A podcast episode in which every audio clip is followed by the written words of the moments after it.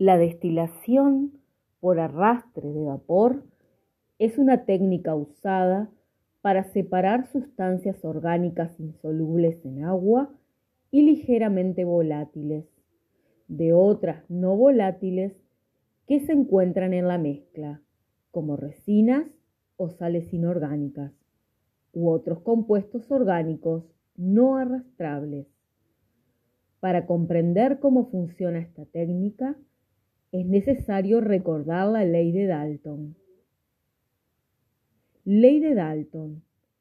Los vapores saturados de los líquidos inmisibles siguen la ley de Dalton sobre las presiones parciales, que dice que cuando dos o más gases o vapores que no reaccionan entre sí se mezclan a temperatura constante, cada gas ejerce la misma presión que si estuviera solo, y la suma de las presiones de cada uno es igual a la presión total del sistema.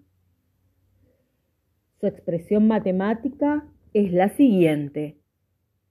Presión total es igual a P sub 1 más P sub 2 y así voy sumando hasta llegar a la totalidad de las presiones de los gases encerrados.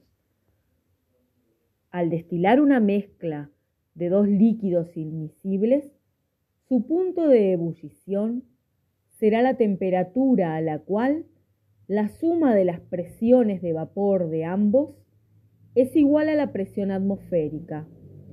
Esta temperatura será inferior al punto de ebullición del componente más volátil. Si uno de los líquidos es agua, y es este el caso, la destilación por arrastre con vapor de agua, y si se trabaja a la presión atmosférica, se podrá separar un componente de mayor punto de ebullición que el agua a una temperatura inferior a 100 grados Celsius. La destilación por arrastre con vapor es muy importante cuando el compuesto se descompone a su temperatura de ebullición o cerca de ella.